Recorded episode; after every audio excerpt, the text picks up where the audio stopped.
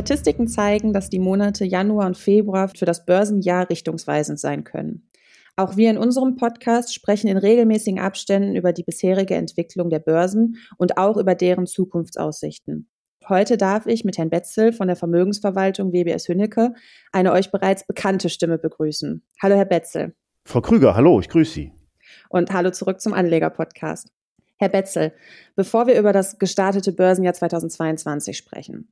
Rückblicke gab es ja bereits zu Genüge und ich möchte auch gar nicht zu sehr ins Detail gehen, aber vielleicht als Einstieg für unsere Hörerinnen und Hörer doch noch einmal ein ganz, ganz kurzer Jahresrückblick. Fassen Sie doch einmal vielleicht zum Einstieg die Performance des DAX im vergangenen Jahr kurz zusammen.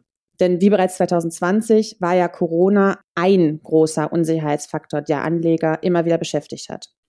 Äh, ja, natürlich, absolut. Das äh, hat uns äh, nun mal seit zwei Jahren im Griff und wir hätten alle nicht geglaubt, dass trotz dieser Ungewissheit, die das äh, Virus ja mit sich brachte und der ganzen Ups und Downs mit Lockdown und wieder nicht und so weiter, dass der Markt da doch relativ ruhig gelaufen ist und keine großen Rücksetzer hatte. Also unterm Strich im äh, Jahresbereich, Schlusskurs, Jahresende 2021 waren 15.885 Punkte. Das war ein Plus von 15,8 Prozent für das Jahr 2021.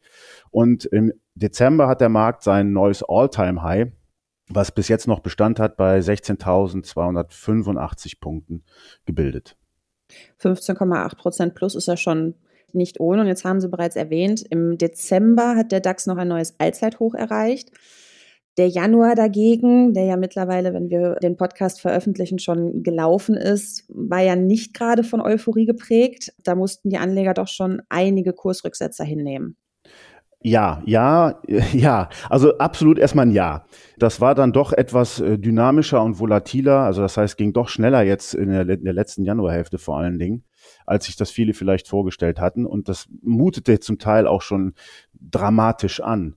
Man muss aber auch sagen, dass das alles, wenn man den DAX mal nimmt, immer noch im, im Rahmen der normalen Handelsspanne des letzten Jahres verlief. Das heißt Handelsspanne oben knapp 16.200 und unten 14.800. Und ähm, wir sind auch im Monat Januar und äh, da gibt's ja so Börsenweisheiten, die zum Beispiel besagen, dass die, äh, dass das Jahr so läuft, wie die, wie die ersten fünf Handelstage des Jahres gelaufen sind. Äh, jetzt sind wir ja großer Fan von Saisonalitäten, aber so genau würden wir jetzt da auch nicht drauf gucken, dass man diese Börsenweisheit wirklich versucht auszuwerten und zu sagen, die ersten fünf Tage sind entscheidend für das Jahr. Das ist dann doch in unseren Augen etwas gewagt. Grundsätzlich muss man sagen, dass in den Jahren 2020 und 2021 der Monat Januar auch nicht astrein verlaufen ist und auch sehr volatil und mit einer Seitwärtstendenz gelaufen ist. Also insofern kein großer Unterschied bisher zu diesem Jahr. Was könnte das für das Börsenjahr 2022 bedeuten?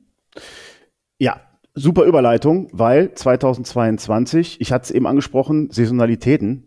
Wir sind in einem sogenannten Zweierjahr. Also das heißt, ein Jahr, was auf einer Zwei endet, wie 1992, 2002, 2012, 2022. Und die Kursmuster in solchen Zweierjahren, die laufen in der Tat durchaus sehr schwankungsintensiv also volatil. Aber im Grunde im Schnitt ist das erste Quartal kein so schlechtes. Das ist eher noch relativ positiv. Keine Riesenkurssprünge, aber ist noch recht positiv. Von April bis November muss man allerdings mal mit größeren Korrekturen rechnen, bevor dann das letzte Quartal wieder positive Ergebnisse bringt. Und in den von uns gemanagten Effektenspiegelfonds versuchen wir eben diese voraussichtlich äh, erhöhte Volatilität dieses Jahr durch Absicherungsstrategien zu reduzieren. Denn ähm, auch wenn die Indizes dieses Jahr wahrscheinlich stärker schwanken werden als äh, zum Beispiel in den letzten beiden Jahren, an Qualitätsaktien werden wir weiterhin festhalten. Auf jeden Fall. Und Korrekturen sind ja meistens nur von kurzer Dauer. Und wenn wir davon ausgehen, dass auch in diesem Jahr eine solche Korrektur stattfindet, wie langfristig gestalten sich diese denn dann? Also ab wann können wir mit einer Erholung rechnen? Das haben Sie gerade schon gesagt, letztes Quartal. Äh, ja, genau. Also das, die Frage ist dann, von welchem Punkt aus startet die Erholung. Ne? Aber das letzte Quartal gehen wir auch von einem positiven aus. Wissen Sie, grundsätzlich ist doch so, wenn Investoren das Wort Korrektur hören, dann werden sie schnell nervös. Aber eigentlich mal ganz neutral von der Seitenlinie aus betrachtet, ist eine Korrektur ja weder gut noch schlecht. Es kommt eben immer auf die Betrachtungsweise an. Also bin ich beispielsweise als Investor voll investiert, dann in einer Korrektur schwinden die Buchgewinne oder ich gerate gar in einen Verlust. Und das kann dann natürlich nervenaufreibend sein. Habe ich aber Cash, ist es für mich eine wunderbare Gelegenheit, günstig einzusteigen.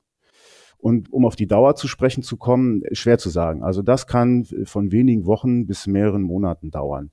Wir haben da unterschiedliche Beispiele. Corona waren wenige Wochen, also die März 2020, April 2020, der Einbruch waren wenige Wochen, äh, mehrere Monate oder sogar Jahre dauerte die Korrektur von 2000 bis 2003. Aber wissen Sie, wenn alle unsere Hörer, Ihre Hörer, Ihre Leser wissen ja nun mal, dass sich Kurse auf und ab bewegen, dass es Teil der Börse ist. Und nach jeder Korrektur kommt dann eben auch wieder eine Aufwärtsbewegung.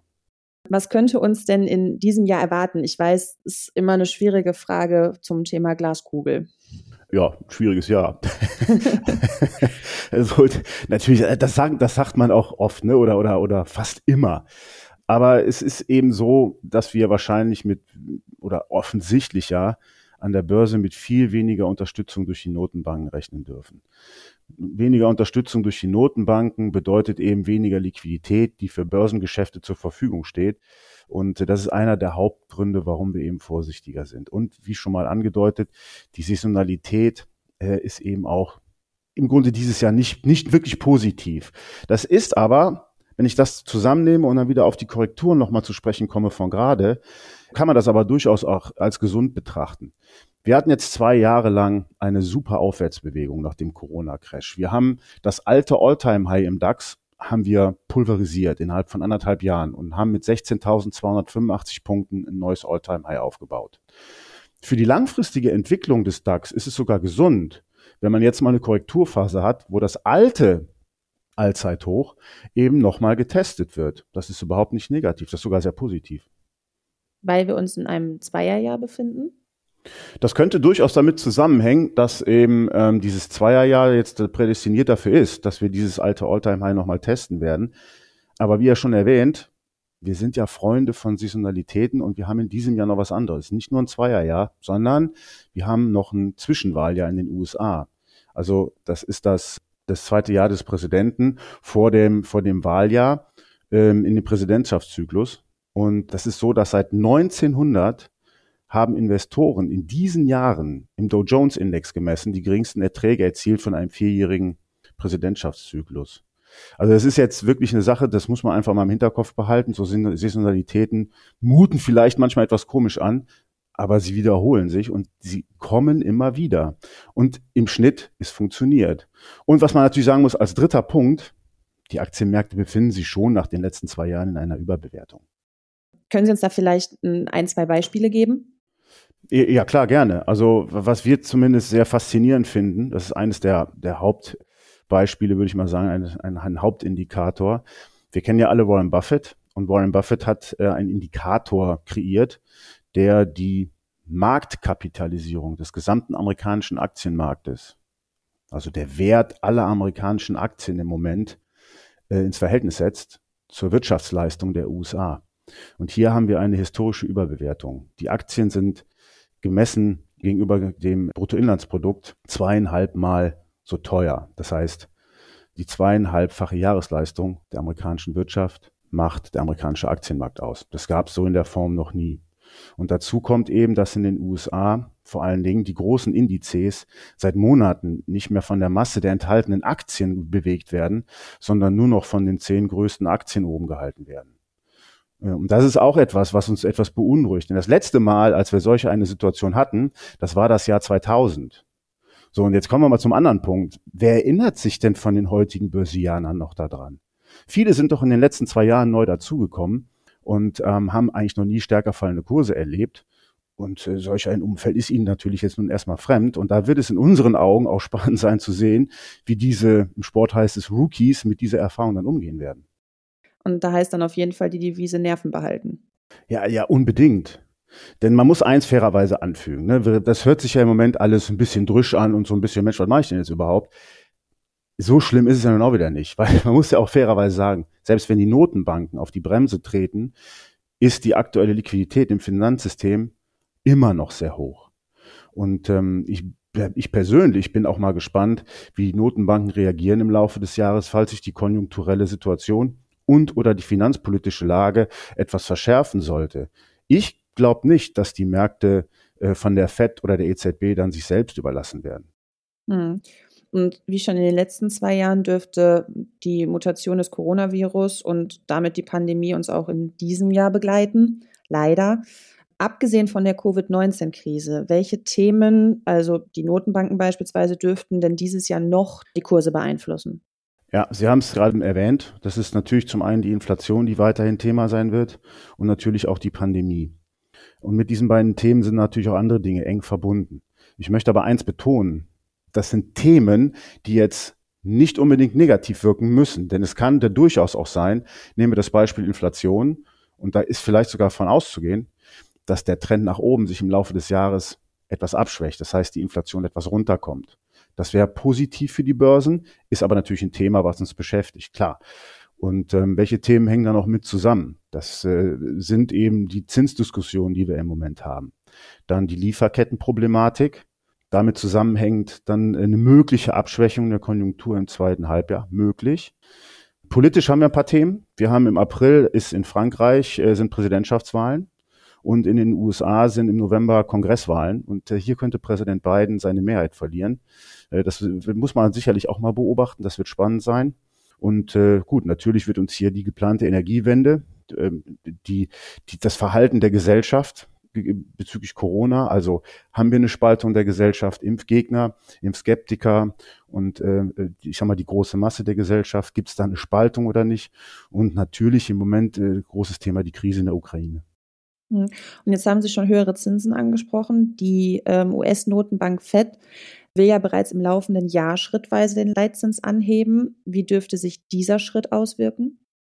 Also grundsätzlich ist es erstmal wahrscheinlich eine Belastung für die Märkte weil die freie zur Verfügung stehende Liquidität verringert wird. Jetzt hatte ich ja vorhin auch erwähnt, dass immer noch genug Liquidität momentan im System ist. Das ist auch so.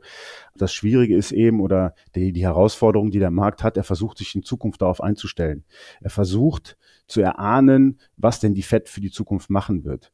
Das heißt im Grunde, es gibt Unsicherheiten bezüglich der Zinserhöhungen, was die Summe, also die Anzahl der Zinserhöhungen und die Qualität betrifft. Also bleiben wir bei 0,25er Schritten, machen wir 0,5er Schritte. Diese Unsicherheit ist das, was belastet. Und warum fällt es dem Markt so schwer? Ja, also wie gesagt, das sind, das sind Themen, das, es ist ein Unterschied. Wenn ich heute, wenn ich heute als Investor eine Investition in Aktien tätige, dann mache ich mir ein Bild. Und dann nehme ich mir, nehme ich mir die Nachrichten, Finanznachrichten und da steht drin, die FED, der Markt vermutet, dass die FED in 2022 drei Zinsschritte macht. Dann mache ich mir meine Gedanken und baue darauf dann meine Investitionen auf. Wenn drei Monate später oder zwei Monate später auf einmal aber nicht mehr drei Zinsschritte zur Disposition stehen für dieses Jahr, sondern fünf, dann ändert das ja die Rahmenbedingungen. Mhm. Und ich habe meine Investitionsentscheidung ja aufgrund einer geringeren Zinserhöhungserwartung getroffen. Dann werde ich nervös und nehme vielleicht dann im Grunde die Aktienposition wieder raus und will erstmal abwarten, wie sich die Lage weiterentwickelt.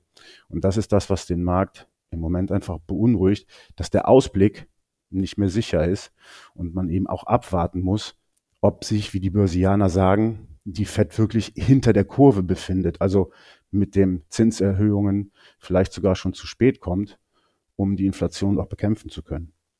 Und jetzt hat man so das Gefühl, die, die EZB dagegen hat mit einem, einem solchen Schritt, also einer Leitzinserhöhung, nicht wirklich eine Eile. Wann könnte man denn hier mit einem konkreten Umschwenken rechnen? Ja, gut, also das äh, gute Frage, schwierige Frage. Also man muss, was man da mal zusammenfassen kann, ist ja nun mal folgendes. Die EZB hat bisher wirklich lediglich beschlossen, die außerordentlichen Hilfen ähm, aufgrund der Pandemie im März 2020 auslaufen zu lassen. Und äh, das läuft jetzt auch im März 2022 aus. Sie wird aber die Fälligkeiten der Anleihen, die sie gekauft hat und die jetzt in ihrem Portfolio sind, die jetzt im Portfolio sind bis 2024 zur Rückzahlung anstehen, das Geld wird sie wieder reinvestieren. Und dadurch fließt im Moment gar nicht so viel Liquidität in Europa ab. Das heißt, hier wird es noch unterstützend bleiben. Erst 2024 wird die EZB wie die Fed eigentlich mit dem Anleihenkaufen aufhören. Ja, und Zinserhöhungen sind ja noch gar nicht in Aussicht gestellt worden. Frau Lagarde wehrt sich ja da im Moment noch etwas gegen oder äußert sich dazu nicht. Allerdings muss man, äh, muss man sehen, dass so die ersten Direktoriumsmitglieder allerdings schon Zinserhöhungen fordern. Also beispielsweise der österreichische Notenbankpräsident Holzmann, aber auch die deutsche Vertreterin im EZB-Direktorium, die Frau Schnabel, die ähm, vollziehen mittlerweile eine Kehrtwende. Und äh, Frau Schnabel verweist darauf, dass die EZB die Inflation doch genauer beobachten müsste und die Inflation vielleicht doch nicht nur vorübergehend ist. Und ja, jetzt muss man einfach abwarten, ob es sich hierbei um also sogenannte Scheingefechte zur Beruhigung der Menschen handelt oder ob es der Beginn einer veränderten Strategie ist. Also fassen wir vielleicht für die, für die Börse einmal zusammen. Es dürfte dieses Jahr zu einer Korrektur kommen, von der man sich aber nicht abschrecken lassen sollte. Man muss auf jeden Fall die Nerven behalten. Unbedingt. Das kann man genauso sagen. Dieses Jahr wird deutlich, wirklich deutlich herausfordernder als die letzten zwei Jahre. Trotzdem gibt es ganze, ganze Menge auch an positiven Überraschungspotenzialen. Nehmen wir nochmal die Pandemie. Es gibt ja mittlerweile viele Wissenschaftler, die vermuten, aber vorsichtig sind mit der Aussage, dass vielleicht Omikron äh, der Beginn sein könnte, dass wir mit der Pandemie lernen zu leben. Das würde wieder eine Öffnung bedeuten.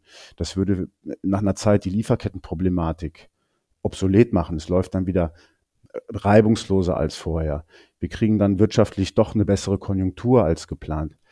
Ähm, insofern könnte das durchaus dazu führen, dass wir dann auch positive Überraschungen sehen. Das heißt, und was, was sollen wir tun? Ich meine, wir haben eine Inflation, die im Moment bei fünf Prozent liegt. Sie kriegen auf dem Festgeld immer noch keine Zinsen. Also bleibt ihnen nichts anderes übrig. Und das gilt nicht nur für unsere Hörer und Hörerinnen, sondern für alle Investoren und Investorinnen auf der ganzen Welt. Sie müssen ihr Geld in Sachwerte investieren, um noch eine gewisse Chance auf Inflationsausgleich zu haben. Und dazu gehört die Aktie definitiv dazu unabhängig davon, ob es zwischendurch einmal zu einer größeren oder mittelgroßen oder was, wie, wie, wie großen Korrektur auch immer kommt, am Ende haben sie keine großen Alternativen. Da bleiben wir im Moment bei. Das ist so. Und das klingt doch nach einem super Schlusswort für unseren Podcast. Herr Betzel, ich danke Ihnen für das interessante Gespräch. Es war wie immer eine Freude. Ich habe mich zu bedanken. Es hat mir sehr viel Spaß gemacht und äh, ich freue mich aufs nächste Mal. Sehr schön. Und auch von euch verabschieden wir uns an dieser Stelle und hoffen, ihr hört auch das nächste Mal wieder rein und schaut bis dahin auf unserer Homepage effekten-spiegel.com vorbei. Da halten wir euch natürlich wie immer auf dem Laufenden. Bis zum nächsten Mal und bleibt gesund.